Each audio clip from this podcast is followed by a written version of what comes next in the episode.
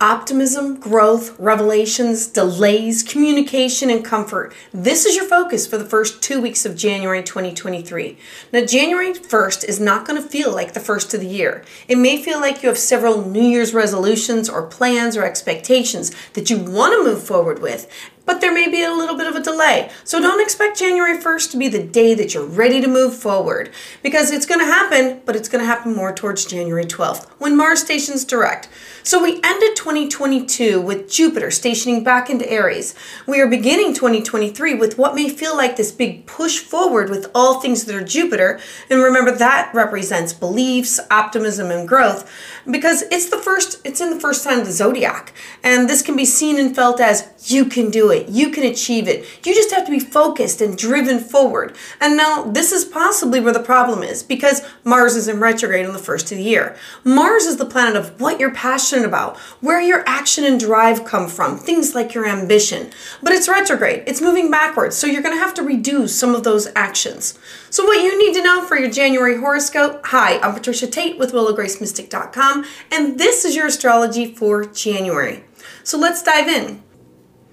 Sagittarius and Sagittarius rising. On January 6th, we have a beautiful full moon in the nurturing sign of Cancer.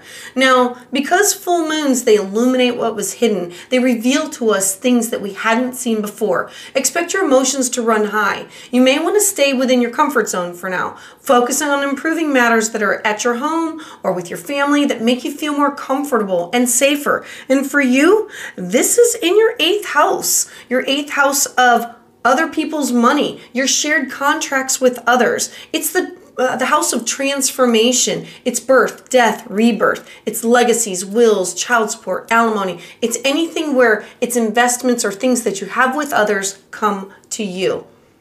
And then on January 12th, Mars is stationing direct in Gemini. Now, Mars has been in Gemini for months August, September, October, November, December, all the end of 2022. So Mars in Gemini is all about doing two things, trying to change how you do things, learning new things, arguing, debates through words, uh, information, and Mars stationing direct. Now you have all this new information. You've gone back, you relearned something, and now it's time for you to integrate this new information that you've learned or based off of your change in your thoughts, your ideas, or your mind. Now, with Mars moving forward in Gemini, this is going to feel like a much more ambitious start of the year for you. Mars retrograde coming to an end is going to calm your temper and it's going to calm your frustrations. If you have been stalled or extra irritated in the past several months, you're going to start to move forward and understand what was really causing the problem in the first place. So at this time, you may feel like you can really take a deep breath and now enjoy a sigh of relief. And then on January 18th, Mercury in Capricorn stations direct. Now, Mercury, Mercury is about your thoughts, your ideas, it's your mind, it's communication, it's travel. And so now you may feel like you have this right plan. You can move forward. You can start to feel like things are moving freely. All types of work, business planning, achieving things, everything is going to open up for you. Everything is going to move forward. Resolutions that you put on hold or will put on hold for you, um, this is going to be a time to move forward with them as the new year begins. And so now you can start to explore all these options and get the ball rolling with them. Things are now going to feel more hopeful for you. And this for you is in your second house of personal finances, self worth, values, and your feelings. Such an opportunity for you. Then on January 20th, the sun enters Aquarius. Now, this means independence, individuality, nonconformity is going to be strong for you over the next few weeks during this Aquarius season. You can push yourself outside of your comfort zone. This can also bring in new people to you. It can renew hope for the future and allow you to dream. And this is your third house. Are you wanting to journal? Are you wanting to publish? Are you looking to take a class? Are you looking to connect with neighbors, siblings?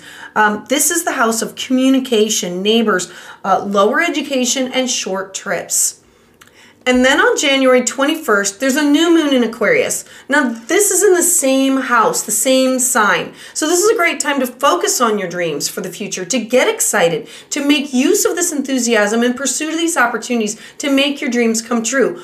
Are you wishing to publish? Are you wanting to network with others? Are you wanting to connect with others that are closer to home or farther away? What are you looking to do? Set these new moon intentions. This is the perfect opportunity for this. And then on January 22nd, Uranus stations direct in Taurus. Uranus is shock and surprise, and Taurus is slow, steady, reliable. Uranus retrograde coming to an end means that these changes that have been put on hold or stalled for one reason or another, you can now get this boost of energy. You can take steps to make these changes that you want to happen come to fruition in a healthy and positive way.